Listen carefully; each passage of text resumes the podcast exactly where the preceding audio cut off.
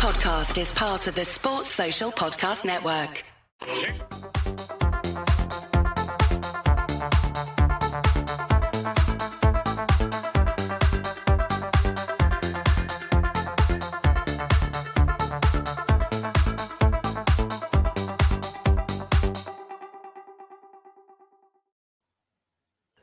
Good evening. Welcome to Great Games. It's me, Chris Brack. It's him, Kev O'Sullivan. How are we all doing? So, Kev, episode two. They let us come back. It's a good start, isn't it? Hmm, not bad. Not, Not bad. bad. Not bad. See how long it lasts. Uh, so, in case, in case you didn't know, we are going to talk about. We're only doing one game because uh, when I was me and Kev were looking at games, said if we're going to do this Barcelona game, we could do a whole show in it. We don't really need two games. This this one we could talk around for ages. But before that, Kev, should we talk about the current state of things because uh, it's fixture release day and people get very excited about fixture release day. I've noticed this. Hmm. Do you get really excited over it? Does does, does it float Um, your boat? You know, do you, do you look for certain things or you like eh, it is what it is? No, I, I got to admit, uh, I saw it. There was a, a, a tweet going around before nine o'clock as to what the fixtures were and what have you. and You don't know whether to believe it or not. But you knew. Well, saw, I saw the leaked paper one, which was like, yeah, why was it printed on paper that big so everyone could read it? And it said Luton versus Liverpool. Went, but both I sides have to play away. But I then went, but both sides have asked to play away, so doesn't really no, I, I I looked at the fixture. I always look at look out for them. And nine o'clock come around. It's like, yeah, okay, let's see who we got. And yeah, I was like, I'd rather. I looked at our fixtures, and here, you know, uh, our first four fixtures, we've got Chelsea away, Bournemouth at home, Newcastle away, Villa at home. You know, three tough fixtures, and no disrespect to Bournemouth, but I'd imagine that game gets flipped as well. You know, I'd imagine the Bournemouth one could get flipped. So we could end up being away at Bournemouth on that day, depending on where they are with the stadium and if they're on yeah. time and what have you. That's So, well, I thought, do you know what? If you're going to play Chelsea, I think you want to play Chelsea early. Um, they're going to Yeah, ha- they're going to be a lot of changes at Chelsea this this this summer. You got a new manager coming in. You're going to have a lot of turnover in players in and out. Mhm. So I think before Pochettino gets settled into the job, I honestly think that first game of the season, it's a great time to play him. It could be like Um, the could be like the 16 17 season, was it? We, are, we had Arsenal away. Yeah. So, you know, Exactly. that was a. So, I mean, the other thing is, it depends on which which prism we're, we're in, really. Because, like Jack said, our first five away games are, are horrendous. But it depends which Liverpool we get next year. Because we get the Liverpool we've had, apart from the previous two or three years, apart from last year, Liverpool normally find a way with these sort of away fixtures. They find a way of getting it, getting it done. But obviously, on away form, last year, Yumi, also Yumi did most of the shows. It's fucking horrific. Our, our away form was horrendous. Our our home form was really good. You know, the odd draw that you know you'd you'd hope to turn over to wins. Lost one game, which was really avoidable. You know, Yeah. so in general, our home form was absolutely fine. It's our away form that let us down badly this season, last Yeah. season. So The other it's thing something helped- that you know that you hope that they address and you know you'll get the the, the, the cliches it's a 38 game season you got to play everyone twice but yeah look there's fixtures i look out for um But it's also look out for obviously the first playing players at the right me, time, isn't it? It's playing teams Yeah, at the the right first- times. for me it's the first three games because it's usually the first three games and you get an international break um look out for manchester united when are we going to get them home or at home and away I look out for the Christmas fixtures and who's the running in case we're in a, a race where we got to try and achieve something, whether it's a league title, whether it's a fight for top four, no matter what it is. Looking at the last six games to see what they're like. Yeah. Oh, she Um, said, sure, surely Chelsea won't end up nil nil again. I think is it the previous six games been, have been nil nil, including Covell. But just these, and it doesn't matter how well or poorly Liverpool are doing or Chelsea doing. They just they always just cancel each other out. It's just one of those sort of games. But um, the other thing that's helped us is I think they said of for the Europa League group games, five of the six are at home after the Europa League, and two of them are against fellow Europa League teams. So we we've got Brighton away, but it's between but they've also come back from a Europa League game, same as us. So we're both in the same boat there, and same West Ham way. So it doesn't give us it isn't as big a disadvantage. I think some of the home games we've got are as favourable as you can get them, you know, for home Yeah. games. You know, the, the likes I of mean- Brentford, people like that. So it's not like you're have to do City away straight after the Europa League game. I think the most Yeah, difficult they- one we've got is The United. I think it's United at home, but that's our last Europa League fixture. So ideally, if we're looking at themselves qualified in the first five games, then that Europa League game doesn't matter. They give them a week to a week to prep for United. Yeah, and the other one you got to look at as well. For me, I think the run over Christmas, where you've tough- got That's a um, tough run, though. it's a tough run, but we're at home. We're at home Yeah. for I think three out of the four games. Yeah, so and just, just, so game people, is just so people know it, it's on the 16th of December. It's United at home, it's Arsenal at home, Burnley away on Boxing Day, Newcastle at home, round New Year, and then it's the FA Cup, and then it's Bournemouth away on the 13th of Jan, and then there's a winter break until the 31st of Jan. Yeah. And the other side, the other thing you got to look at is the games the Mo Salah could, will be missing for the African nations. Now, look, Yeah, he- there's he going to be missed- plenty of clubs in this boat. It's not just Liverpool.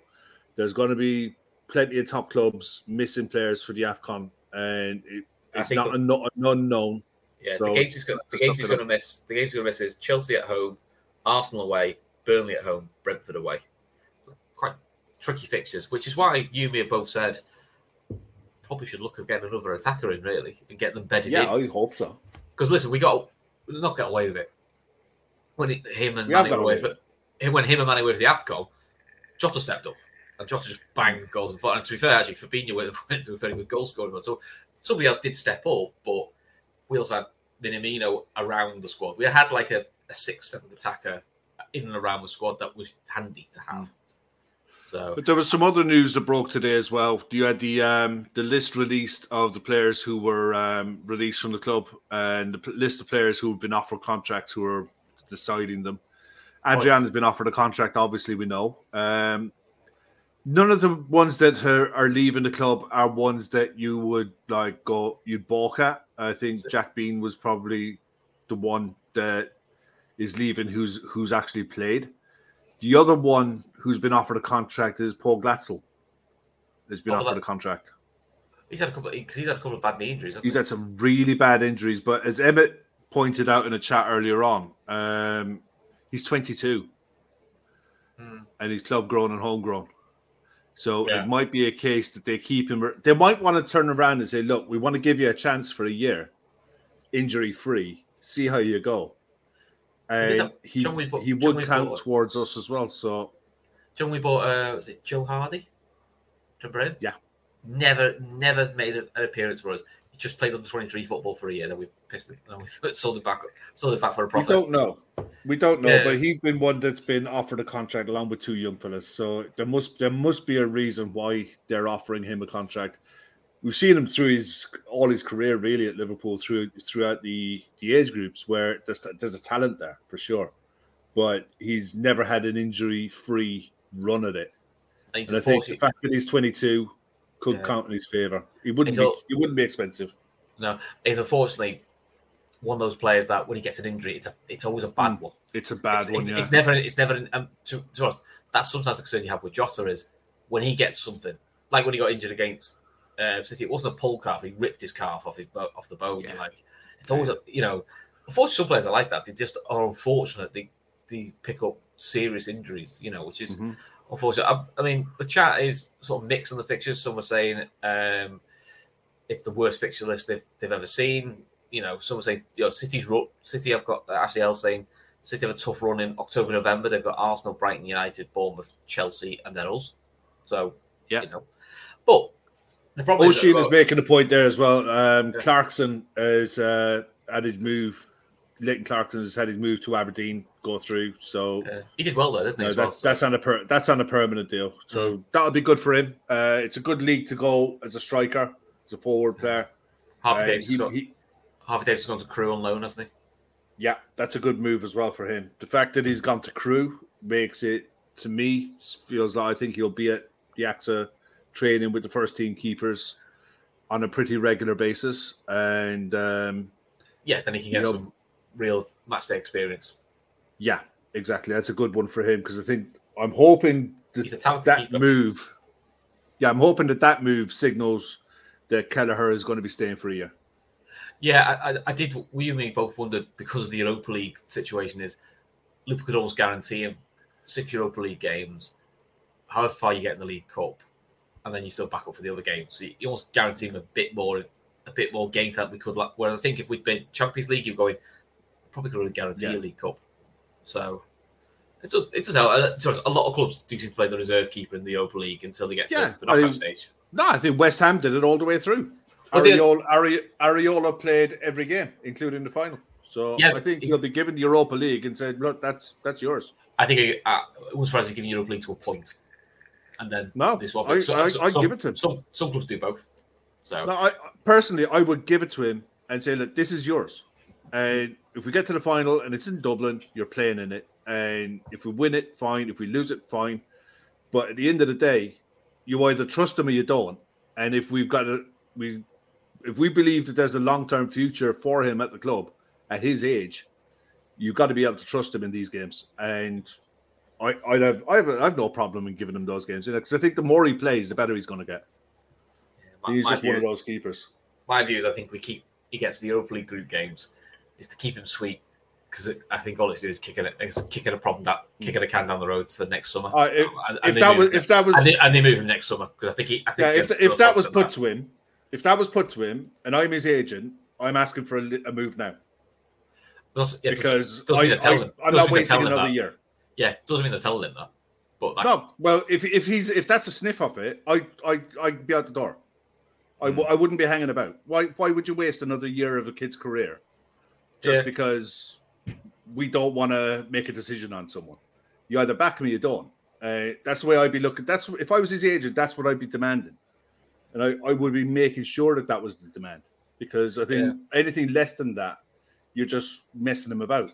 It's, it's Yeah. not fair on him, and it's not fair on the keepers who are there at the club either. I just wonder if they've just made a, um, a decision on already, but they've just said we'll keep on for another twelve months, we're moving on in twelve months' time because we've got so much other things to fix this summer. Yeah. Oh yeah, I it's one it's one less headache, and it's a head. And they're like, well, next summer we're going to get probably another two midfielders anyway Mhm. with Thiago going, and then we'll sort out Henderson, and then we'll and then we'll sort out the uh, the Mm. keeper situation. So the, o- the other one that the other one that's happened is Ramsay's gone to Preston North End. Uh, a lot of people commenting on the chat. It is a smart move. Mhm. It is a good move. We need to see what he's made of. He's missed a year of No, development, hasn't he? um, he? He needs to yeah, make it yeah. football now. Yes, So- but do you think Conor Bradley might have done enough to come back and sharpen his elbows in pre-season and say, "Look, this I is what it- I can do." I think I get preseason just so we can see what he's at, what, what level he's at, and that will the level he's at will then dictate his loan move at the tail end of the window. Uh, people are going to hate it, but I think it's going to be Joe Gomez at right back, or or if we bring a fullback, or we bring a, a someone like a Timber in who he can cover both sides. I think that's what I think that's what we'll look for. I think for him, they'd rather he had another year playing regular football. Because to be fair, he did brilliant at Bolton, and I think I, I just think that's what they'll look at. Going, does he need another year at a Bolton? Does he need another year at, a level higher?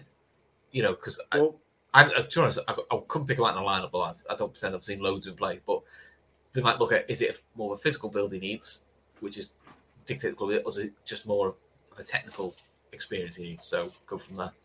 That's what I think. well, do. I think think he'll is in the chat. experience. Guys. Oisin say, I mean, Oisin would know more than me because I've seen a bit of him for Northern Ireland, and he does not look out of place playing international football. You know, and he still thinks he's a year is still think he's off this summer, or someone puts the right money on the, and clearly wants to take him for more game time. Despite we don't really want to spend our money on a backup goalkeeper this summer. Uh, he's on about Kelleher. Uh, I I think for me with Bradley, he's one of these kids that um, I think if he's young enough, he's old enough.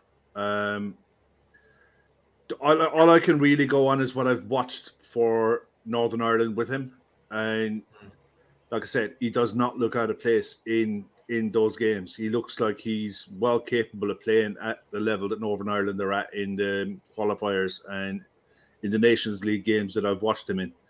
So it could be a case that they'll assess him in the summer and make a decision on him. I like you said, if he's going to go on loan to a championship club, maybe, or if they think no, he could benefit from being around the squad and playing the Europa League group games, and then maybe revisit that in the January window. It's a possibility that they revisit. See, this is the other thing with keeping players around for the Europa League they might revisit some of these squad players that they keep around, like the under 23s that they bring up to play in these group games. Mm. They might revisit the loan options for them in the January window. We don't know, but I would. I'm looking for. He's probably one of the few players that I'm looking for forward to seeing what he can do in the um in the preseason games Yeah. because we're not going to be playing that many, you know. So it's um going to be more a case of what rumors or what noises are coming out from the other players when they're talking about him, you know, because I don't know what we're going to be able to gauge off the games that they play. Yeah. So it's just one of those things to keep an eye on. So last couple of questions, then we'll, we'll start talking about the fun stuff. So Brian's asking, do we think uh, Matip and Thiago are staying? It's it's finally their contracts, both 32, may as well play it out, both quality and experience and make good squad players. My opinion is Thiago stays, goes goes in the free next summer. Matip, Matip is gone by the end of the window because there's so many links to centre backs who a fullback. It kind of feels like they're, they're trying to move him out. But I think I don't. The only thing I'd look at is you're not hearing any noises from other clubs looking to take him.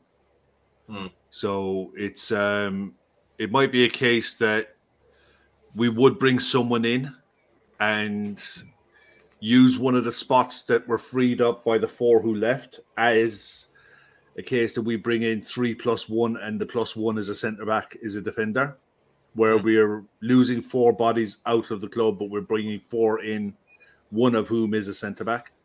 And we might keep five centre backs at the club because of the volume of games. And it's clear to see that None of them stay fit. from it's not a case of none of them stay fit, mate. It's it's like the forwards, it's form. And um I wouldn't be opposed to going into the season next year with five centre backs because um I think there's got to be enough games to play five. We don't.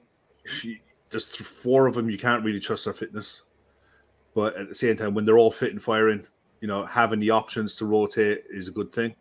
Competition for place is a good thing. Um, and like someone said in the chat there earlier, they're costing nothing. Um, bar wages, we're not going to get a fee for Matip that's going to be significant enough to say, God, we got to take this. And the same for Thiago. Thiago, we're paying his transfer fee in installments, five million every every year for four years. It's it's we pay five million for him plus wages. That alone is worth him staying for the year, you know, because Mm. of what he offers you in experience off the pitch.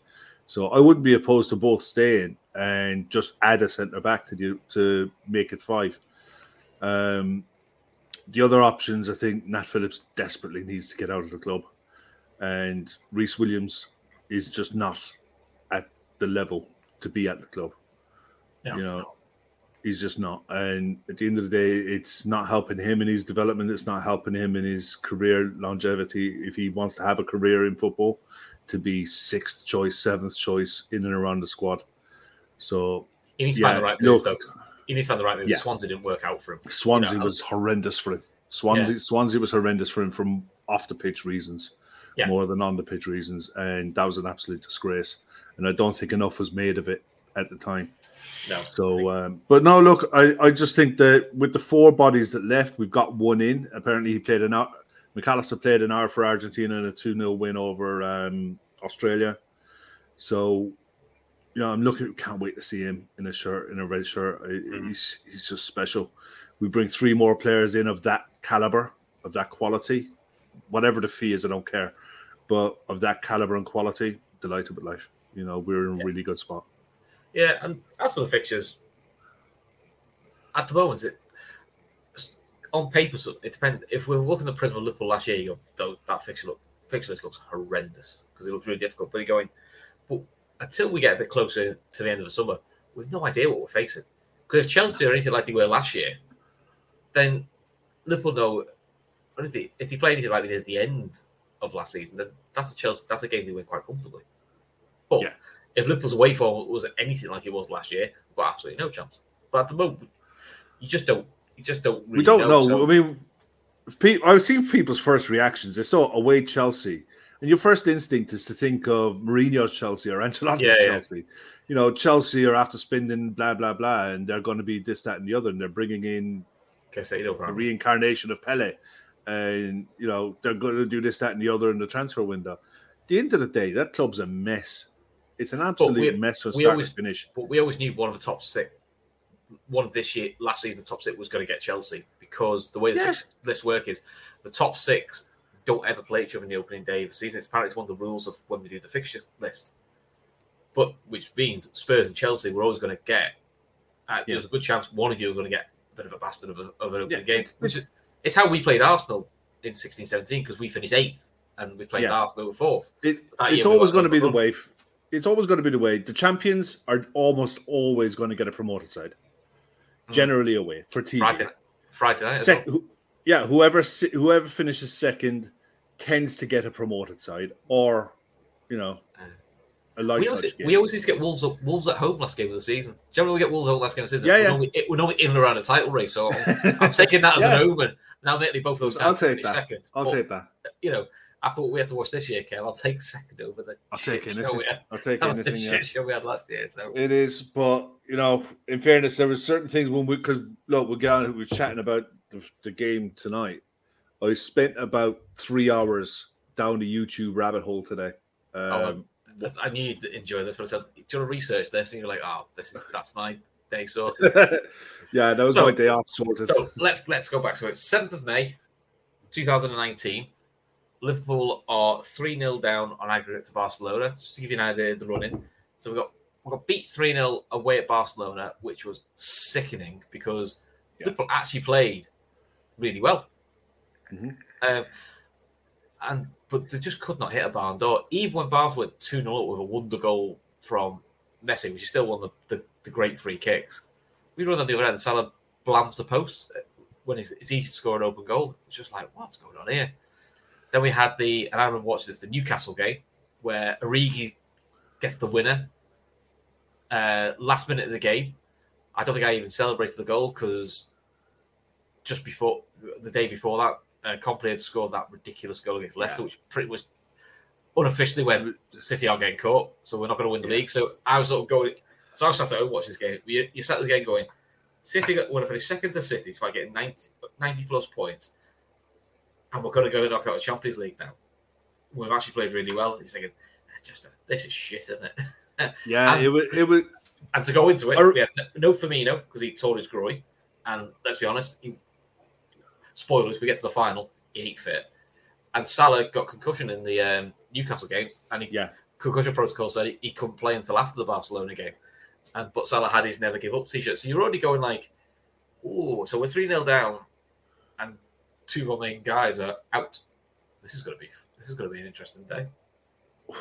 it was right about this time I wish we did post matches because um, the the away game was Ridiculous. if we come out of that three three, it would have been a fair result that night. Yeah. They were really good. You know, they Hmm. were just about to wrap up the uh, wrap up that La Liga the following weekend. They were one of the right up there Barcelona sides. I don't think they were peak Barcelona, but they were right up there. And they made eleven Um, changes. They at the weekend they rested their Yeah. entire starting eleven, so They they were, they had a week of freshness. Where we had to, where Newcastle, who were f- at fourth of relegation, basically had nothing to play for, and Rafa decided full went full Rafa out. Going to make it out. Give me one sec. Dog of the game for you. So, so yeah, so you know, we sort of go into the game. So we've got no Bobby, no Salah, and then you had the manager trying to big up um, Rian Brewster. Rian Brewster made his first appearance on the bench. You know, that's kind of the levels we were getting to. Going, oh this is not going to be good. This is not going to be good at all, is it? Um, we'll go here. Thor saying, especially to Paul Merson laughing at Jamie Redknapp when Redknapp said Battery- Anfield can do funny things to died on my opposite teams. Ah, that could be. Yeah, thing is, the, atmos- the, Am- the Anfield atmosphere.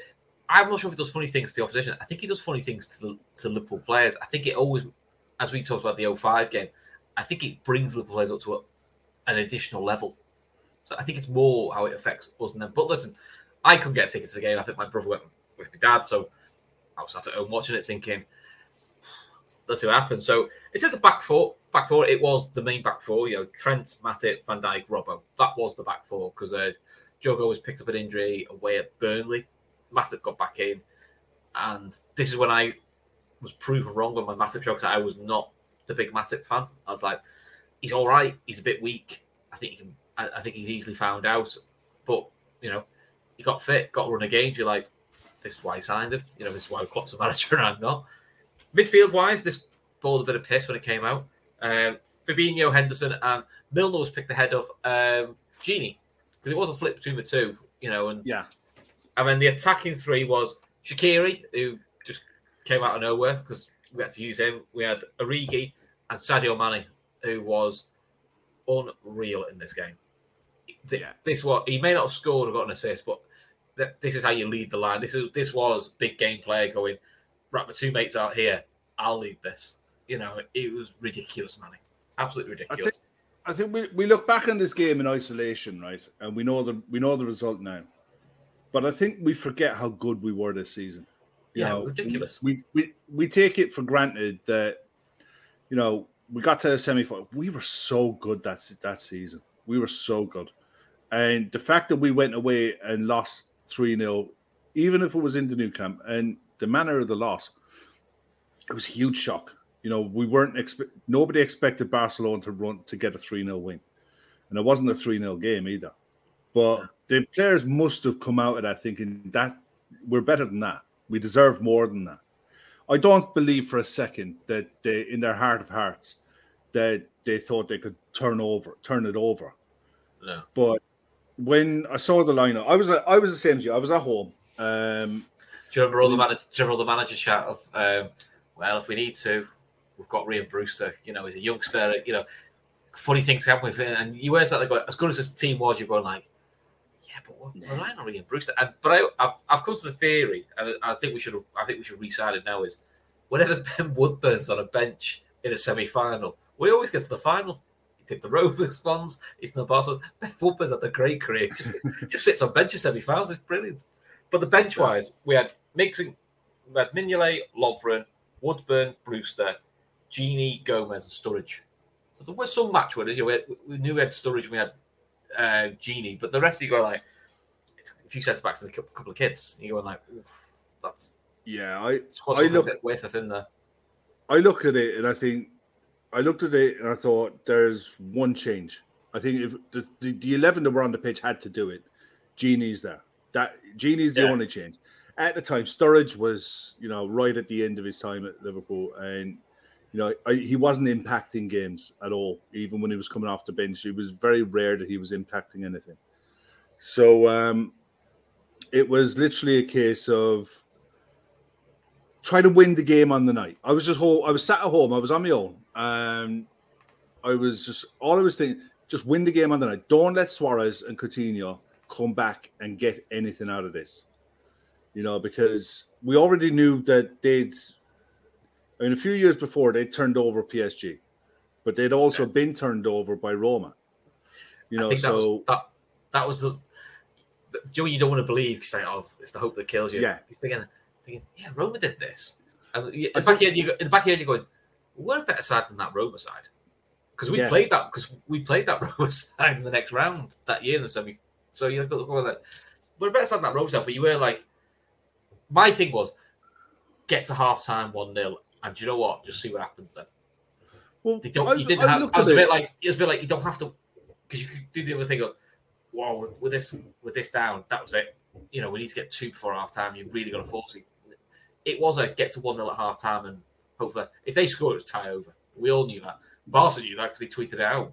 We, we score one, they need they need five. That's it. They You need it was- five. That was it. I think, Yeah. and I, I'll be honest. I think that was half the reason why Milner started, was to be that to try to be solid and nasty and horrible to play against. That Milner could play against Messi, and just annoy him, dog him a bit, and Yeah. just wind him up. Be Well, I think he be a horrible. I think he said he said uh, Messi called Messi called him a donkey. Donkey. Yeah, Messi, Messi called him a donkey. he said he, he goes, Uh, "I'll take it." He goes, "At least he spoke to me."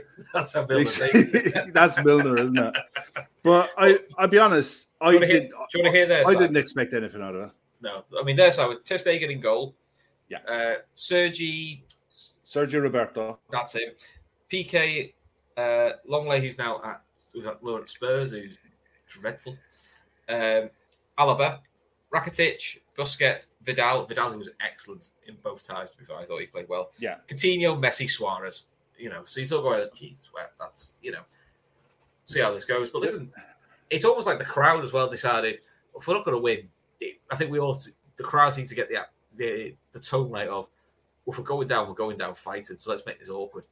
And the best thing was Liverpool did the Rafa Benitez fast start thing, which is just hit him hard in the first ten minutes, just see what happens. And you know, uh, it's Alba miss hits, miss times the header. I think Manny picks it up, gets Henson. Henson probably should score. It's a good save Yeah. by Stegen. Henson He come off it. off his heel, but really, where you want your number nine to be, tap in, and you, that's seven minutes, and that's like seven minutes in. You're thinking, and that, at least I, I don't think even then I got excited. I sort of celebrated, went, well, at least got something back. So at least got something deserved back. Yeah. But then, For me, it was like I, at least we've shown that. At least Dave, they can now see you can score against these. yeah. You know, they're they were a serious side. You know what I mean? They were a proper side. and I think was, you can, you could score against them, and that confidence that you can get from that. But at the same time, I I watched that first half back today. I watched the highlights of it, and. Alisson made some outstanding saves. We'll, we'll come to him.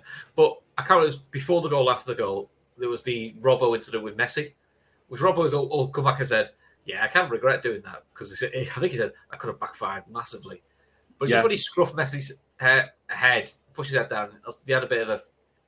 But it was again that little bit, of, maybe a bit of petulance, but a bit of defiance of we're not we're not getting intimidated by Yeah, you. Yeah, we're not overawed by you. and this is, you know, Messi, you know, brilliant. You know, Suarez, as much as a gobshite, gobshite, he's he's brilliant. Him and him and uh, Robert went at it all half. Unfortunately, Suarez, Suarez won the the battle, Suarez done him. done him. But you know, we got him knocked out eventually. So, and then other than that, we had a couple of half chances. Um, Shaqiri couldn't pass water. He was I think Man, Mane had a shout for a penalty. Mane had a shout for a penalty, and I think if it was a Premier League game, it would have been got- given. Hmm. It- no, it would have been given because I think it was um, Roberto caught his legs as Mane was going through, and it was like a tangle of legs, but it was behind him. The referee immediately just went, "No, no penalty." But I think that could have been good. That to me was I was screaming, I was roaring for everything at that stage Yeah. because you know it wasn't the case we got one and then sat back and tried to play in the break. We just it was No. in to win for 90 minutes. It didn't stop. But then uh, we also had the we also had the most ridiculous yellow card you've ever seen in your life, where Fabinho does an absolute brilliant tackle. It's a proper one of those ball winning tackles that gets the crowd going. He gets yellow card. It's the cleanest tackle you've ever you've ever seen. Yeah. It's, it's the Suarez pirouette that gets them done.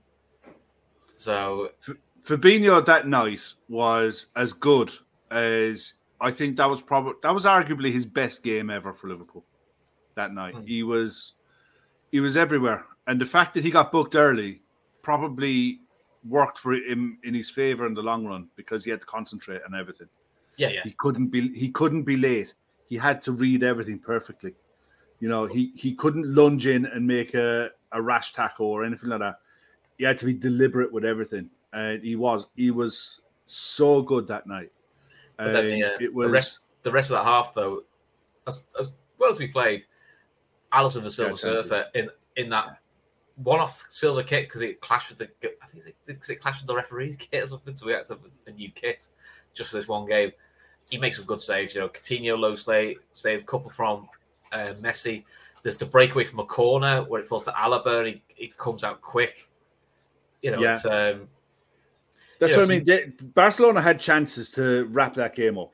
You know, Oh, yeah. Eh, more, more, more. They probably had more chances in that first half than we did. Yeah. But I- the fact that we were able to stick into it, you know, and, and stay with it, and the crowd, and as we were saying in it, as the tackles were flying in, and as Alisson was making saves, the crowd were getting more and more yeah, invested, yeah. and it was getting more and more raucous and more and more intense. And it was a case of like everyone knew, get one more, and anything can happen from here. You want to say, Yeah, I mean, the, other- the other big incident we had uh, before we had we had the Robbo issue was um, you forget this, and it, this gave us flashbacks of Rome. Was Henson gets caught? It's nothing dirty, just get caught, but I think he's knee on knee, and he's grabbing his knee, and you automatically think, "Oh shit, that's another Chamberlain injury," because you because it because the camera zooms on Klopp, you can see Klopp looking up to the skies, going, "Please, please," thinking yeah, that's Not another one another done, not another one. Now, somehow Henderson plays the full game. You find out later, like at half time, they put him on a bike because basically, if you stand still, your, your knee sees up. And I think he had like bone, he had like bruising all down his, his kneecap and all sorts, you know. So you know, it, you know, for that one, and I know Henderson's, you know, people just like to hate on him at the moment, but he was so key to that game. Captain's performance, what you need from your captain, you know. So Yeah. half time, what you thinking? One 0 thinking great, we're one 0 up, but you know, fuck me, they've had some chances as well, you know. Yeah, it was like all I was thinking to myself was just just get one. Just get one. And you've got Gini to come off the bench for the last 20. And you never know what can happen. You can always because I remember the debate that was going on on the telly at the time at halftime was to um, take Shaqiri out and put um, Gini in and give him that free roll, or you know, to try to get him further up the pitch. And I thought, yeah, that's probably what you do, but you do it on because Shaq did have a good, he did have a good first half, but again, he sort of he barely played. He plays Yeah. quite a lot earlier on the season, but from about January onwards, he- doesn't feature that much. No. partly injuries, partly just. We also know with Klopp when he gets like the February time and or, what he thinks is the running, he has a set set team which says this is the team that we play to the end of the season. And to be fair, Pep does this as well. You know, quite a few managers. I think they kind of get their their fourteen and go, I'm riding this 14 now for the lap for the, for the, for the running. You know, the others coming if they needed to. So yeah. what we didn't realise was, and we only found out, was Gini comes on at half time for Robbo, and you find out Robbo's injured, and you're like, oh, so he's playing left back. So Yeah. Then you go, then you go, oh shit, James Milner's got to go left back, which he fucking hates playing left back against Lionel Messi. Oh, nice one. He's thinking, Yeah, and it was a bit like, could you stack it anymore now? You know, uh, so you've got captain who's now half fit. You've now got he's lost Robbo, so he's had to put Milner to left back. No Salah, no Bobby. You're thinking, yeah. even, I- those I'll be honest. positive, even those positive ads going, that may could much more go wrong here. You know, against Yeah, us. I, I I was sat there at halftime, saw the change coming up, saw the board coming up, and then they said in the commentary, Robertson's had to go off injured, and they replayed the tackle and all the way through the halftime, so you saw what what Suarez did. Yeah. and you know what Suarez is. You just know, you know exactly Yeah. what he is. So, i at the end of the day, I saw that, and I saw Gini coming on. I saw Milner going to right and to left back. It was a sinking feeling in the pit of my stomach. That oh god, and then they it, it was an oh god moment because they, like they had a, they had an early chance as well because uh, uh, to fair to Suarez, he, scu- he scuffs his chance. Yeah. Like, Suarez, like to be fair, he's normally quite lethal, but he scuffs his chance. You think, well, there's there's your warning, and then it's 54 minutes. Uh, Trent gets the ball, right back position, plays a horrific pass to nobody, but tenaciously wins it back, and you look up, you think, well, there's fucking no one in the box. there's no He one in plays the his box. boxer. Gini comes in. Gini comes in late, hits it under um, to Stegen's elbow, hits it- his arm, go, goes in. You're thinking, you're like, oh, now two 0 game on, game on. Now the mad thing is, we'll come to the s- the other goal in a minute. After the goal, there's a VAR check for a red card, and the potential red this. card. And and they were trying to, and it, when you watch it, Stegen's trying to claim uh, Gini's punched him because he Mm. hasn't. He just grabbed the ball off him, and it was Yeah. a, a tactic. But that's for two minutes. Exactly. That's then- what I was looking at. It was like Because you're like, because when you see it, you think, oh, two. Because the next goes, but literally when you watch it after the VAR check, Liverpool, Barca kick it off, Liverpool get it back, play out wide. Milner has it, gives to Shaqiri, gets it back, plays, a- plays a reverse pass to Shaqiri, first time cross, and it up like a salmon. He loves a header, Gini, and you're like, three three. Fucking hell, what's going on here? And it went off all the bench. I mean, you're thinking like, wow, this is game on this, and then you look and went, it's only 56 minutes because it feels like it's a lot later in the game. You're thinking, oh, there's a lot, there's a lot of time to go left here, but you're like, yeah. wow, I mean, when uh, when it happened, it, and and I think it, it was one of those games that it needed to happen quick. I think the longer it would have gone on, they'd have made their changes and they'd have sat in, and Yeah. they would have well, they would have probably managed the game a lot better the longer it got on. I think that the, if it had got to seventy minutes and at we hadn't 0. scored at 2 0. I think if it had got to 70 minutes, they'd have gone to a back five and they would have literally just played on the break. Uh, Yeah. They had players to come off the bench, the likes of Malcolm, the likes of um, Semedo, who could play with pace, who could hurt you on the counter if we were over committing players into attack, and we would have had to. So Yeah. the fact that we got the two goal, the two goals on the back of each other, didn't give them time to think, didn't give them time to reset at Mm. two 0 to think okay, and then you know it goes from two 0 to three 0 and It's a wonderful- was It's a wonderful header. yeah, it's a great header. It's a brilliant great goal header. because it, That's that celebration. The pitch of that celebration of Gino is iconic. It's what you Yeah. think when you think that's become one of those when you think Anfield European night. You obviously got the Luis Garcia goal. Sorry, that Gini one to to make it three three. It's one of those ones you think and you just go, "This is unreal." This and literally after he scores, within five minutes, Coutinho's whipped off, and they throw Yeah. they throw right back on. They throw Semedo on. So that tells that's you when all they what- start to pa- that's when that's they when they start start to to panic. That's when they start to panic, and And it was um, Coutinho was a non-event. Yeah, both ties, really. I think the occasion did get to him a little bit because he just was a non-event. he he was under massive pressure at Barcelona. You know, it- Mm. he was under the he had the, the transfer fee pressure. It hadn't worked out. Um, he- started off and he showed a, little, a few glimpses here and there of what he could do, but it just wasn't working for him. And here you go. You're back at old. You're back in your old stomping ground. You're four. You know, you're three nil up. What could go wrong? Well, as it happens, a hell of a fucking lot. But, But- but again, it's one of those things where you're thinking like, do you need these club sign players? Like, do they not watch him? Because they were again trying to play him like he's going to be the new Iniesta or a Xavi. We're going to play him centre mid, and we're going, Liverpool try centre mid. It doesn't work. He, he has hmm. to play in the front three. That's how he is. And he eventually did move to the front three, but like it's a bit like the Sadio Mane thing now at Bayern Munich, where I'm like, you play him left wing, so he, he, to me, he's done as a left winger. He's a centre. You play him as number nine, or you play as an impact sub. Now that's what Sadio Mane is. You know, there's nothing wrong Yeah. with that. That's what he's become because of time catches up with everyone. But you're like, you do wonder that. So then after that, well, we did have to a little bit of backs to the wall. Messi sort of got going again. You know, he, he had some chances. You know, you- listen, you, still needed Ali to be really switched on because you think, Yeah, he was. yeah. And then I think it's on. I was interested in 75 minutes. Vidal goes off. Vidal had a, had a, a decent game, you know. Yeah. And they brought a guy called Arthur Melo. Don't know where Never heard of him. Never heard of him. Never heard of him. You him. know. Um, but he, he got 15 minutes out of field, which is more what he got when he played for Liverpool. Ironic. Who- Who'd have thought it, eh? So there you go. There's one for you. There's a quiz, a quiz for you. Fucking hell.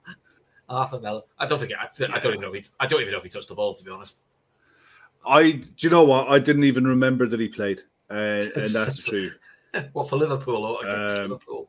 Either or, but no, I, I and the thing was at three three, it it really became uh, a next goal win. Thank you. It Ashley. was, it was hyper, it was hypercritical that we didn't concede because we'd have had to score two. You yeah, know, that was that was the jeopardy that we were under with the away goals rule at the time that's now gone. But it was um, you still had to be wary that no matter what happened, at least at, at three three, it was going to extra time and penalties. But if we conceded one, the odds of us getting two with with 15, 20 minutes to go were slim and none. So the, all of the jeopardy was ours. It wasn't theirs until um, Oakley Cannoneer had a divine moment. So yeah, let's talk about this. Um, so Trent gets the ball. Um, he win, wins a corner, Mhm. uh, and Trent openly admits that him, him and Klopp had the, the conversation, which is you keep switching the corner taker. You take one, Shaqiri takes one. Diff, different take at different angles just to mix it up. And he's he was about to just leave it for um, Shaqiri to take, but as part of this, ball goes out of play. Ball boy catches it. He throws the ball quickly to, to um, Trent. What also is the balls the, the other balls on the pitch, which Origi kicks off, and then it, Yeah. very Origi st- uh, style, languidly walking to the middle of the goal, not really, Yeah. you know, as Origi does. And you just and Trent, he just and this one goal I actually saw because I suppose people have been in the grounds. Most of them said I never saw it for two days later.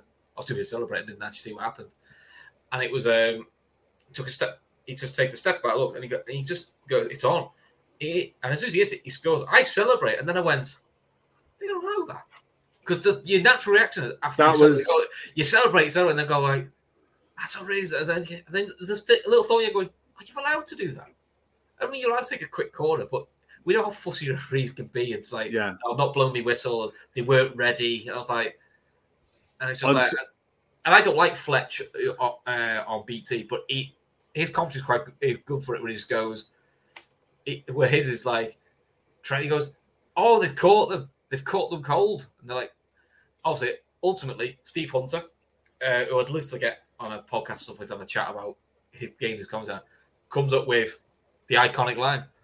Yeah. Corner taken quickly, Origi, and then John Aldridge scream, screaming, screaming like a lunatic. I think John Aldridge was every single one of us sat at home watching this because um, Just give it you, was a, uh, give, give you an in my household. This is where I had to sleep in the spare room because I woke the whole house up. yeah. And I didn't care. I woke my daughter up. Can you believe it? We've scored. They're like, what are you waking me up for? I'm with I'm with Charlie with that because Charlie's in there exactly the same as me, Chris. I had the feeling it would be ruled out, so I didn't go mental, and it should have. I, men- wait. I th- I, think I mental- waited I until stopped, and when he confirmed, I went go mental again because just like it was like a double celebration. Brilliant. I waited until I waited until I saw the I saw the referee's hand go to the center circle. Uh, 'Cause even the I was in- it was disbelief. It was Yeah. absolute disbelief on my part. The I bit that's can't believe that that happened. I've never seen under- it before. the bits underneath that as well. It's look, it's really quick thinking by Trent. You know, it's as um Pentland says, cheeky. But when you watch the when you watch the goal back, it's not an easy finish because it's not like it's along the floor. It bounces up, but it's a It bounces up, yeah. it's an awkward. It's a very awkward finish to do. So And it's not Yeah. something that he would have, you know, it's not something that you practice. The ball coming across you yeah, and you take it first time, bouncing ball. But it was the the fact that the more Trent na- saw it, the more natural thing is that it's go across your body, isn't it? And then Yeah. whip it. So it's whip it back with Fair- power with your, through, you put your play lasers to him. through it. But the fact that Trent saw Trent's 20, hmm. right, eh, in in this game. He's 20 years of age. He's still a he still looks like a baby in this game. He still looks like a young fella who's just out playing with the boy, playing with the with the grown-ups. You know, it, it's one of them. And the fact that he was switched on to see it when you're It's that childlike. against- smi- It's that childlike smile he does when they celebrate. You know, they come out the huddle after Yeah. all celebrate. He I think it's one of the. I think it's Virgil's guy slapping his face. It's that childlike, youthful innocence of. I didn't think it'd work. It was like and I think when you're a bit older, you don't try that. It's just like because you're so young, thinking, "Ah, fuck it, give it a go. Why not?" I mean, I remember the celebration. Origi, Origi runs down down to down the touchline. Diggsy Lovren flies in out of nowhere, and the whole lot of them are like, "It's you know, it's it's on, it's on. We've done it, we've done it." And then reality sets in really quickly. You see Klopp celebrating at the sideline. He looks up to the heavens and literally just stands there and just applauds. He doesn't do anything other than just claps his hands. He can't believe what he's seeing and then the reality sets in that they're going to come at you. but it's also everything. But I think that the fear came with me. Like I went, "Get in, we're through. I can't believe we're through." Fuck, And then you look at the clock. Fuck, there's eleven minutes to go. Oh Mm. shit! Because in your head, and it's one of those things when you watch anything and oh, we scored this and we went through, and you're like, shit, don't do ten minutes of this, Yeah, and you're just like, I don't even remember this. You're like, oh wow. Um, and you look So- at who they had on the pitch at the time. You still had Leo Messi is one of the greatest players to ever kick a ball. well, they bring uh, And he Rak- was they bring Rakitic on, don't they? yeah, Uh, they were still sorry, Rakitic for, for Malcolm. They played for Malcolm. big Yeah, money. They paid big money for that thing. they did. Yeah, I think they paid thirty plus million for him, Yeah, but and barely- he was barely used- rapid. but they barely He used him. rapid. No, no. But the thing is, he was quick. So you had him with pace. You had Semedo with pace. Semedo, I think, the only reason they didn't start Semedo because Semedo was a regular. He was a regular right back in that season, and they started Sergio Roberto because he was seen as a safer option. He doesn't venture forward much. He'll stay in and, and and be the better defender. So you had pace on the wings. You had Messi, you had Suarez, you had Rakitic, or Rakitic came off, but you had players, you had Sergio Busquets as well, pick a pass from anywhere. It was, they were still gonna throw the kitchen sink at it, and we're sat there like having it come. We've scored four goals against a side who were rested for a and you, week. can, and you can still be and you can still One- be knocked out with one mistake. Yeah, won their title, and that was exactly it. One mistake, one rash tackle that could lead to a penalty, one, you know, bit of exuberance in the box where you miss time a lunge or anything. Then we made a few changes as well. Daniel Sturridge, come Yeah, on. so uh, They were Joe were Gomez, going, I think. they were going to take Shaqiri off with about Yeah. five minutes to go, and they stopped it. I mean, Shaqiri could, could barely move because he barely played. No. But Origi um, cramped up, could not move, so they, they subbed him off, brought uh, Joe Gomez on. So Yeah. I think Joe Gomez went right centre back, and we sort of went to a back five. You know, we, we played um, Trent and Milner as wing backs. Yeah. We did Yeah, that a just- few times in that season, mind. Just, where just Klopp wanted to see out games last five minutes. He done it. He done it more than once. Yeah, and then on the 90th minute, Shaqiri came off and Stur- Sturridge came on. But the mad thing is, and we forget this, is Liverpool should have scored five. They Yeah. had two big chances. Uh, one where I think Henderson does a step over, Sturridge does a step over, and the, it's, the step over's never on. And Shaqiri has a great chance as well before he goes off. So, so we could easily have got five. Uh, of the best moments of the game, though, and it's so funny, is Fabinho. I'd love if he gets this back, gets this back in his game because he didn't see much of last year. Breaks up play, gets a tackle, bursts past Messi with the ball, and it's the Didi Hamann role. You're you're Yeah. on the Didi Hamann role, but it's the reactive role, and he points straight eyes, going, "That's a yellow, that's a yellow," and he, so he gets he gets Messi booked. Which I thought Yeah. was, it was just ironic because it was like Yeah, We wouldn't that's why I go back. I'll go, I'll, I'll was go so back to what I clever. said about Fabinho. Fabinho in that game, what that was the best game I've ever seen. I've seen Fabinho play to this day, uh, and the fact that that is still in him as a player, it just is. He needs help to get back to that kind of form, but he's um he was outstanding that night. He- was in large part the reason we were able to play the way we played. He was just everywhere. He's go go gadget gadget legs were just getting involved in everything.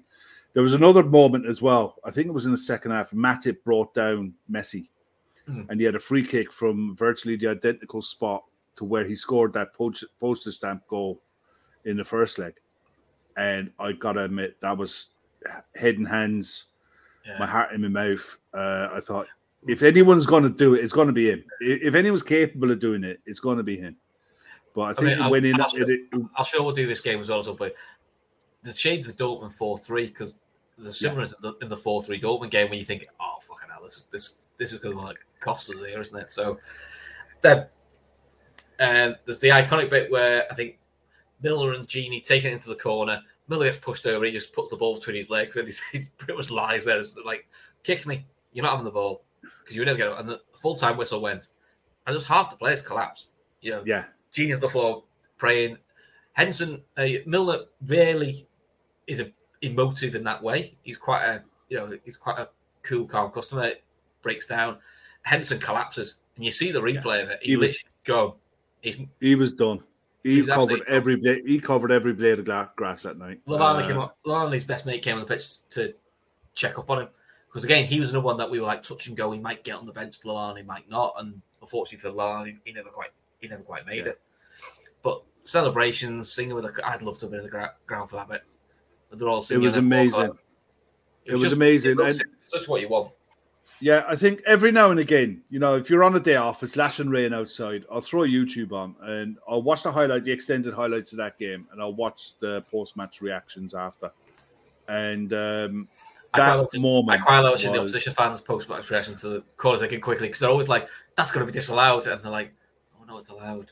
Oh, no. I, I, I, I looked at that game. That's why I think that's what I said on Twitter about tonight's show.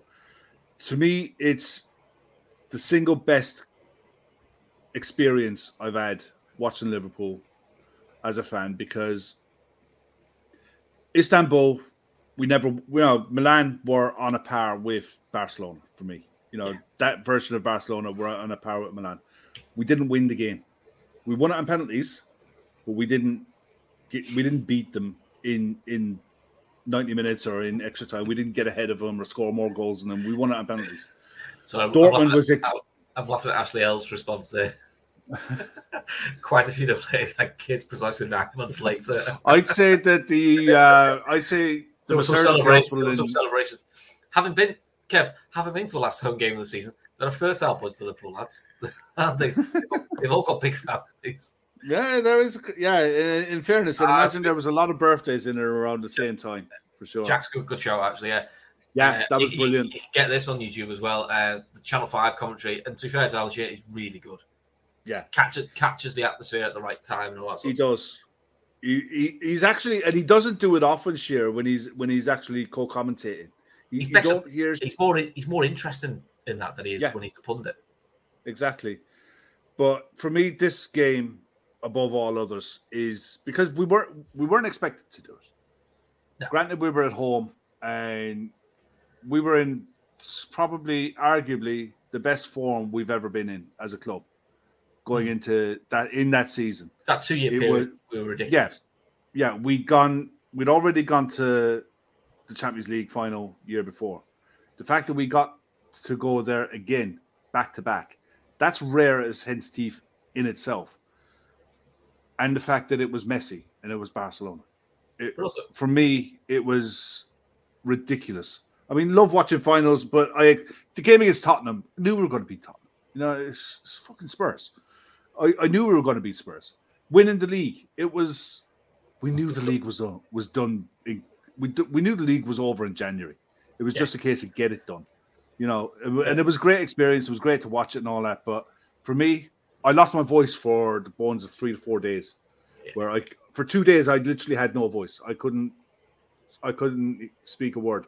I had to do an interview on the radio the next morning, and I was like a, a 12 year old, you know, talking through the phone with my broken voice. And Yeah. it was it was absolutely hilarious trying to talk to the presenter uh, about what I was like, and it, it was mental. It was absolute mayhem, and this I can only imagine. Imagine is- it was everywhere. Everyone Yeah. was in the same boat. That's why. That's why I was talking about. Listen, we all want to win trophies. We all do. You know, it's it's what you're in it for. You want to win stuff, of course you do. But there's nothing wrong with also saying sometimes the journeys are fun though.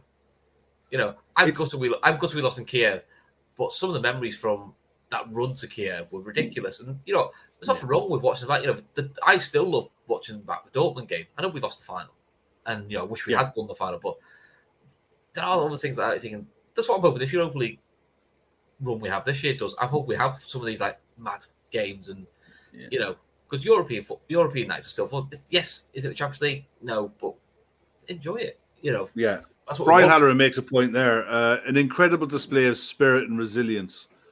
We knew the league was gone. Uh, it was our only hope of a trophy. That's spot on, Brian. The, big pressure because it, it went from being Yeah. this Liverpool side could, could do a double to this this great Liverpool side. This is a great Liverpool side's going to win nothing this year. That's Yeah. what it went, and that's how I felt. thrown in your face. Yeah, that's how I felt. Even when we beat Newcastle, is I was quite down even for the Newcastle because he like because you know wrongly doubting, thinking I just can't see us beating Barcelona for four 0 Oh, no, you weren't alone. I think virtually everybody was in the same boat. Yeah, so you know you're thinking Uh, we deserve something this side. So you know O'Shea makes a point there. Greatest night of my life watching the Reds. Will do well to be beaten. Do you know what, O'Shea? I, I'm in that boat with you.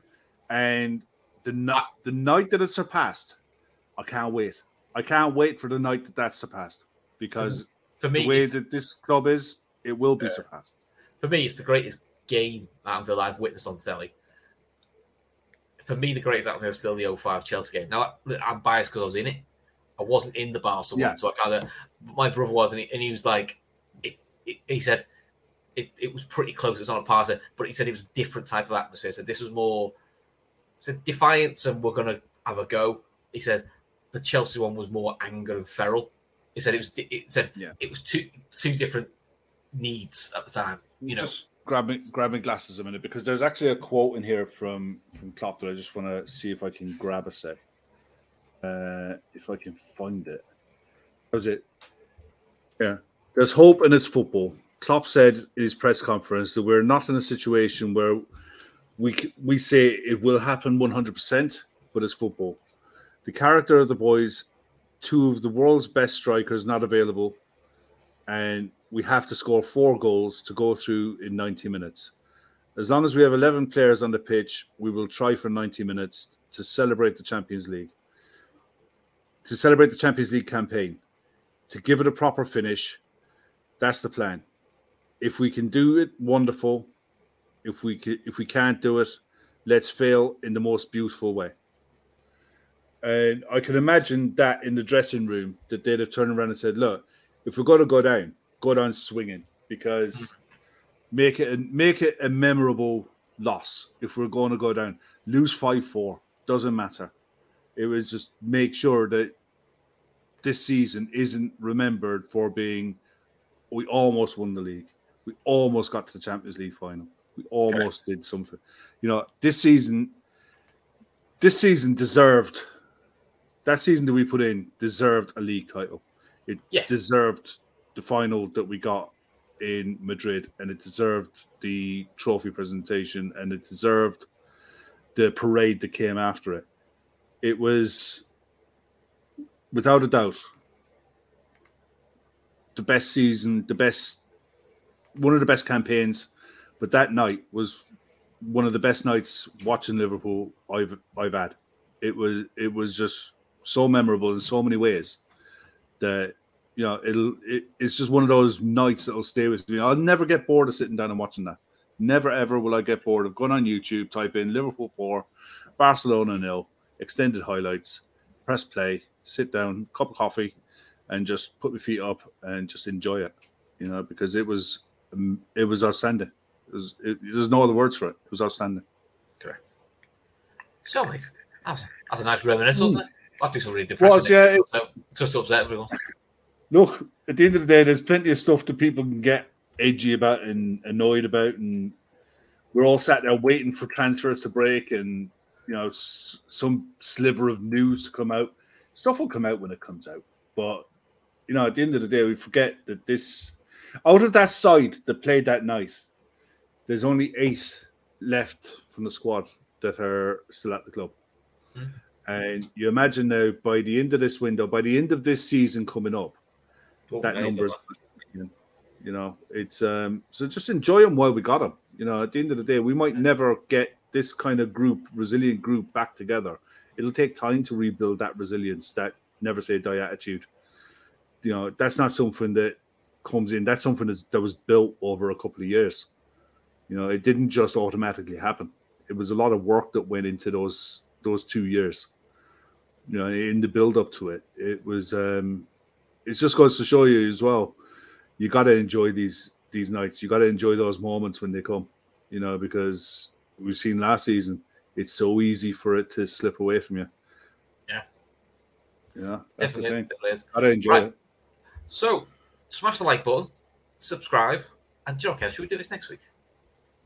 Well, I was I'd hope that love it if people could put in in their comments post, you know, after the after you've watched it, if you're listening to it on a download, you know, thanks for downloading it and thanks for listening. It's really really appreciate it. Put in a comment or tweet us. Uh, Chris's Twitter is there, mine is there. What games do you guys want to talk about? What games Yeah, do you look back on and think, yeah, that was unreal? You know, it doesn't have to be like a final, a semi-final. It could be just a game where it was like absolutely nuts. Uh, we're trying to avoid finals, aren't we? Because in that sort Yeah. we've done the final. We've done lots. We always do those talks about final. So we're trying to just pick anything but a final to talk about. Me, look, it if your favourite game's the five four against Norwich, happily talk about that. I mean, that's one of the craziest games you've ever seen. Yeah. You know, Although I, do you know what I watched today as well? I watched the fan reaction shows to the seven 0 for the Manchester United. yeah, yeah. Oh, that was funny. 'Cause yeah. Especially when they when there's one of them that's out there that done a mix, and he put a mix in of the um their pre-game. You know, the pre-game watch-alongs of what the United fans were going, what United were going to do to Liverpool, and what yeah, yeah. you know, coming to make an example of us and this and that and the other. And then by 7 0, there was one guy into the stream, there was another guy crying into his pillow. It's just one of those things. There's always silly little things in, in games where you look back and you think, yeah, even in last season, there's moments in last season you look at it and you go, God, if you don't enjoy this, what the hell's wrong with you? Yeah. Someone's put the four three. Uh, Luke here, the four three win over City. That's when Van Dijk didn't play either. Remember that one? We four one up and made it tense at the end. That was the, uh, crazy. that was a really good game. That was a really good game. There was the 4 0 at Real Madrid. Dossena, even Dossena scoring, which he then Yeah. backed up with a um, four-one win at Old Trafford. Dossena again. You know, four-three. the four-three against Dortmund, which we mentioned a couple of times. You know, The- there's absolutely loads of them. There's absolutely loads of them. But I'm telling you, three the three-two against City in 13-14. Oh ah, yeah, that was that was one you thought it was it was on. I'll tell you what. You look, you look back in this decade, the last decade. You know, from 2010 through to 2020. Ooh. There's some Arsenal. humdiggers. Arsenal for life. FA Cup final when you came back came back to beat to beat them. Oh yeah, that, that was quite good as well. That there's the FA Cup final, the West Ham one. But in I fairness, was at I was at that one. Yeah. for me, that was a disappointing one because you expected to go and beat West Ham. You know It was I a- mean? It was a great final, but Liverpool just Liverpool actually were shite. Liverpool, Liverpool yeah, was, we were shite. We were absolute shite. And yeah, we got over the line and it was a wonder goal because he lashed it. But it was one of those games that you could arguably probably didn't deserve to win it. Yeah, but to be honest though, someone said this the other day. Before Tottenham won, 'cause I thought, actually, uh, despite what Tottenham fans tell you, I thought Liverpool comfortably deserved to win the Champions League. But think of all the Oh, other yeah. finals.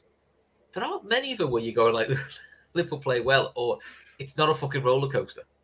It's very rare that you'll get a final that's a good watch. Very rare. Even It- even it- the two 0 even the two 0 when we beat Sunderland two 0 in the FA Cup, we were shite first half. Hmm. yeah, it's like you look back at the World Cup final that just just gone. That was ridiculous. World, that's a, that that's was a, ridiculous final. That exactly those kind of finals are rare hence the, the Champions League final that we just had with the Man City.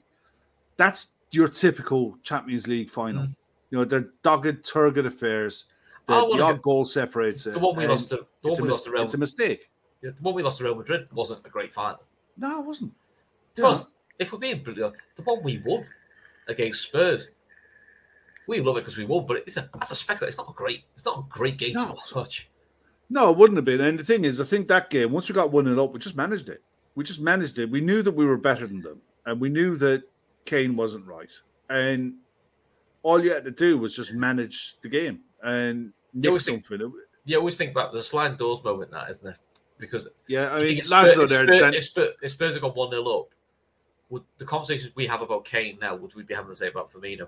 Because he, he was in the same boat, wasn't he? Les? If we're being brutal, Firmino wasn't fit for that final either.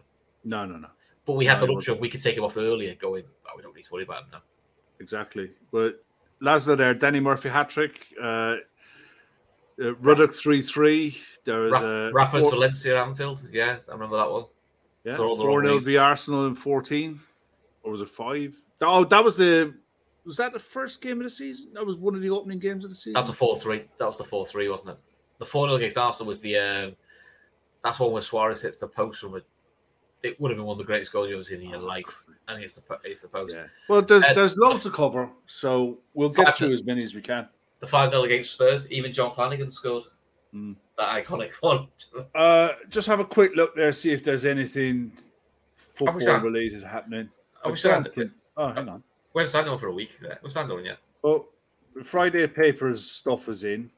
Okay. Apparently, Spurs have submitted a joint 50 million bid to Leicester City for James Maddison and Harvey Barnes. Okay, fair enough. Uh, Man United, Man City, and Chelsea could all be entering a bidding war for Declan Rice, which is exactly what West Ham want.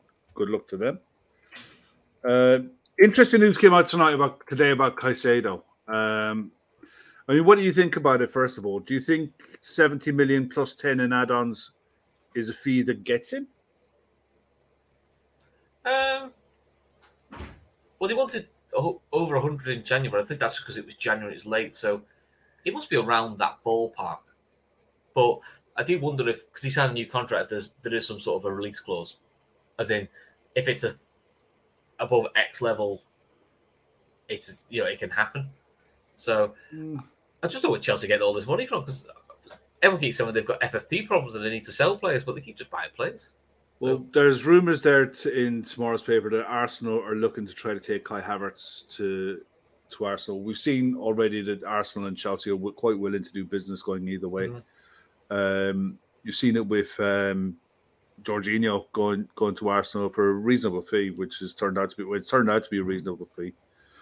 Um, I don't know. I mean, the thing is, it seems to me like clubs are waiting on buying Chelsea players to see how desperate they're going to get over the next seven days. Because I think Man United has bid turned down for a uh, Mount. For Mount, the, the derisory, well, they call it a derisory bid. I think it's they had something like a 40 or 50 million pound yeah, it's a, bid turned down. I don't think that's unreasonable, to be honest. It's a fair chunk of change for a guy with a year left in his contract. Exactly. So English tax aside, I think that is um, that is a serious chunk of change. But I'm sure the next seven days around the league will show some movement, and we'll see. We might start seeing domino effects start with uh, when we see start seeing some movement that's happening. Because at the minute, the only significant deal that's been done in the Premier League is the one that we've done for uh, Mac Allister. Mm-hmm. You know, nobody else has actually done any significant business. So I think we'll see what happens in the next seven days. I'm pretty sure we're still going to be active for you know for the foreseeable right throughout the window. There's still no signs of clopping on the beach uh, with a beer in his hand. So, um, what these Konate quotes? Jake's asked me, what do I think of the Konate quotes? I don't I've heard. Oh yeah. Well, apparently Konate come out in an interview where he was asked, um, you know, all the players are away on international duty. Oh, were okay. asked about he was asked about Mac Allister, and yeah, glad he's you know it's good signing, and you know hopefully it's the first of more to come kind of thing. And I get where Sean Shawnee was coming from the angle that look, you know, at the end of the day, you've just had an injury prone season. You're still learning your trade at the club. Keep your head down and get your gob shot, basically. Then Virgil was asked the same question at a press conference and gave pretty much the same answer. You know, it's a good start to the window for the club, and you know, let's see see what what more comes in, kind of kind of thing. And I can understand where Shawnee was coming from with the fact that Ibou was is only in the door five minutes. But at the same time, I look at it and I think that's a pretty stock answer that you're going to get when you've lost four oh. windows four players out the window. Kind of. Here's, here's, a quote. Well, it's not funny aggregates. That's we'll assume this is accurate. Um, yeah. I think we have four players leaving us this season: Ox, Keita, Milner, and Firmino. We are obligated to replace them. If we don't replace them, how do we do it?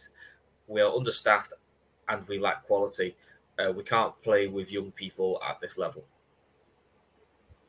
Eh, it could be worded slightly different, but basically said we've lost four lads, we need to replace yeah. four lads, which which is pretty, you know, I don't yeah. think that's rocket science. I don't think that's speaking out of yeah. school. And the thing is, you don't know how much of that is taken out in translation as to how the rest of the interview was conducted. It might just be a case that, look, when you transcribe words word for word from French to English, it reads different to how it might have sounded. I don't think that sounds terribly out of the way. And I think it's going to be a pretty stock answer to any yeah. Liverpool this, player. Isn't James Pearce stuff, which was you know, Liverpool won't pay over the odds of players, you know, and they well, want to give more minutes to, to, to Curtis Jones, which obviously the whole of social media took as we're not signing anyone else, which is like, yeah. it's a bit of, it's a bit of a nonsense art and not nothing article. It's like, well, it's common sense. Will Liverpool overpay for player? They very rarely do. So, yeah. And we see Liverpool, whether we like it or we don't like it, if it gets to a point with a price where they won't they won't match, then they'll, they'll go without, whether we like it or not.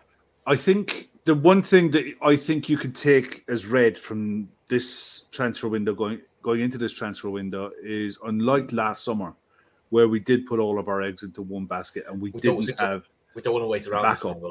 Yeah, I think they're not going to get it. I think what I took away from what I've read in the last seven days is last time we did a show was they're not going to get into bidding wars with, with clubs.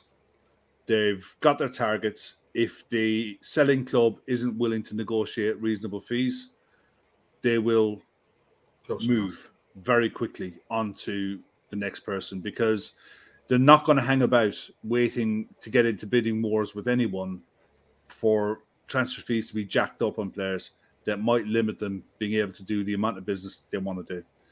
So I'm kind of okay. I'm okay with the with the fact that they they're going in offering reasonable fees for basically unproven. If we're to believe the players that we're being linked with, at the end of the day, they've all had good seasons last season, but they've done jack shit since or before that.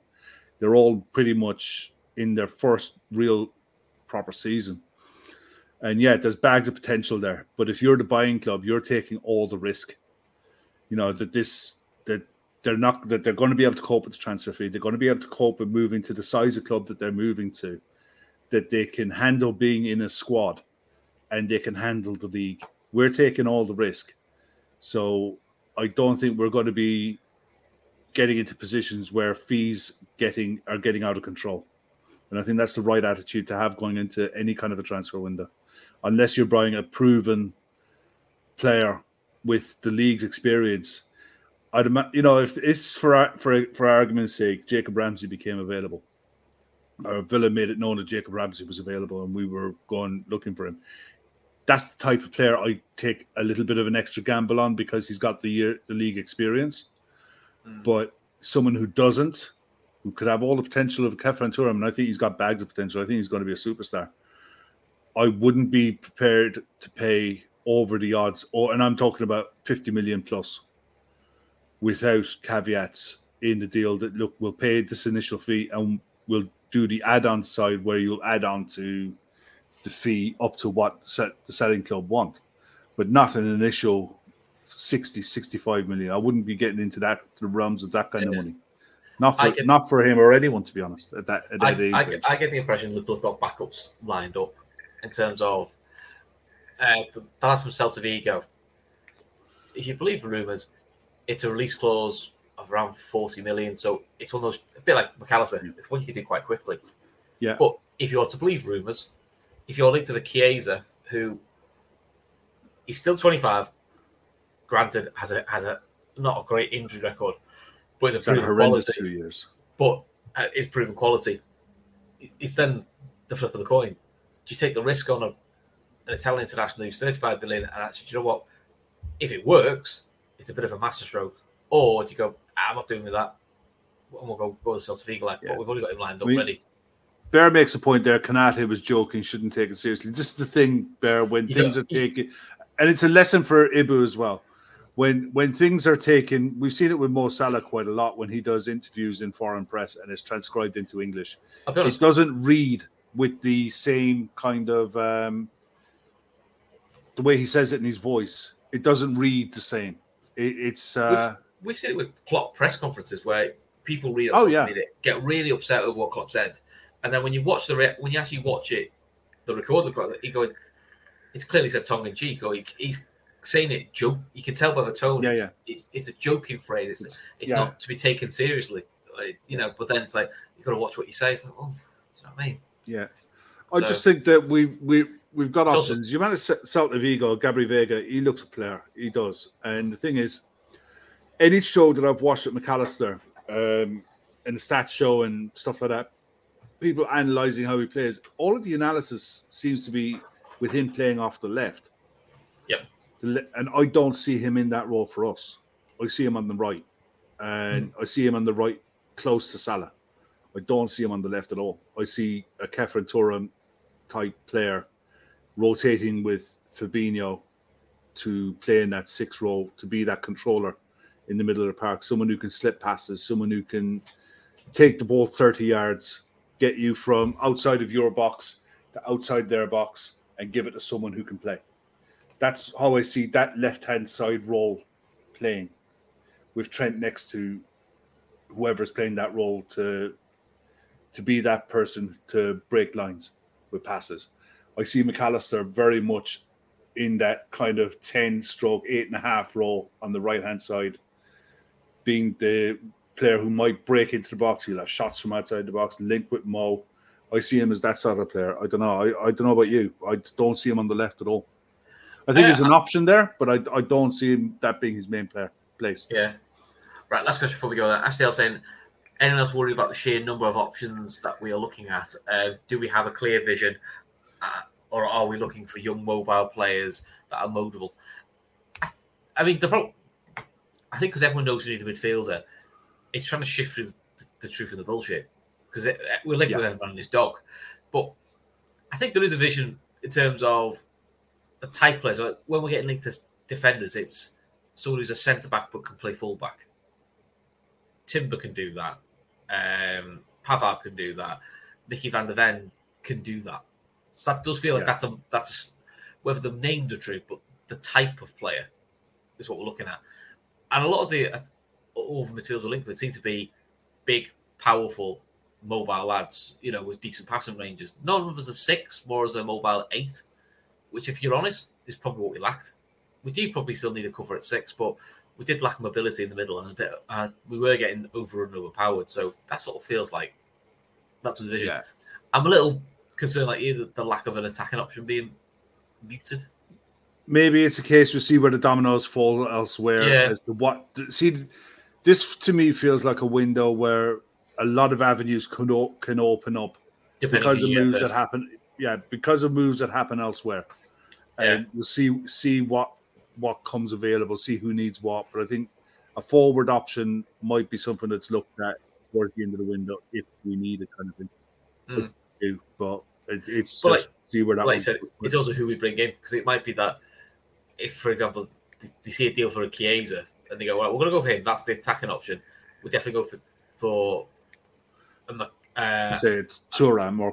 Tor- a Thuram and a Koné. Whereas perhaps they go, "Well, actually, we're not going to get Chiesa. That's off the window. We're going to get the young central league lad." Maybe look for a slightly different midfield option who's more of a goal getter and a bit more experienced.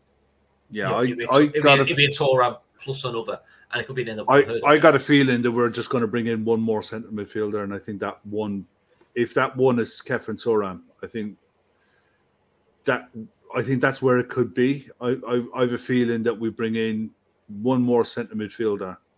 I think we bring in a centre back, and I think we could look to bring in a forward.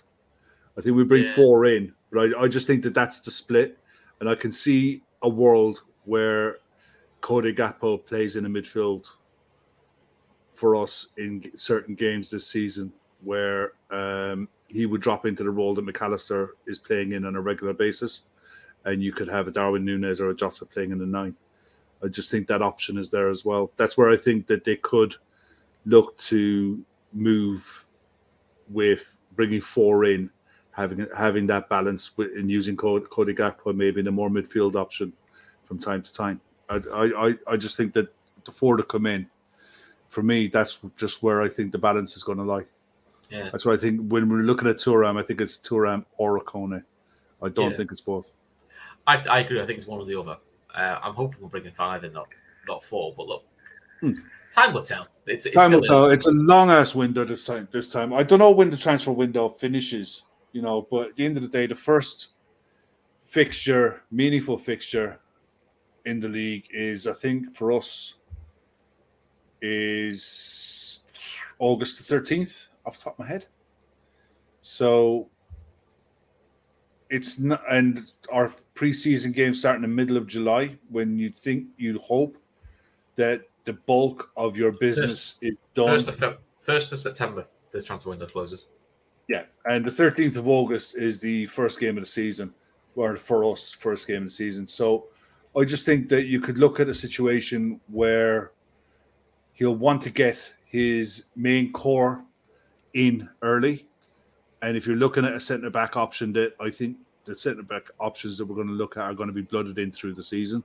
I think that's something that they might leave until later in the window. Same with a forward. I think a forward option might be something that's blooded in through the season as it unfolds. Whereas the midfield is something that he'll want to get on the training ground from day one. Yeah. You know, the other side of it is why you saw stuff today that um, Stefan is going to be available for preseason as well. So Which good. Which is good. yeah, and you could see. I heard it somewhere else where he could end up maybe learning that role that Trent is doing.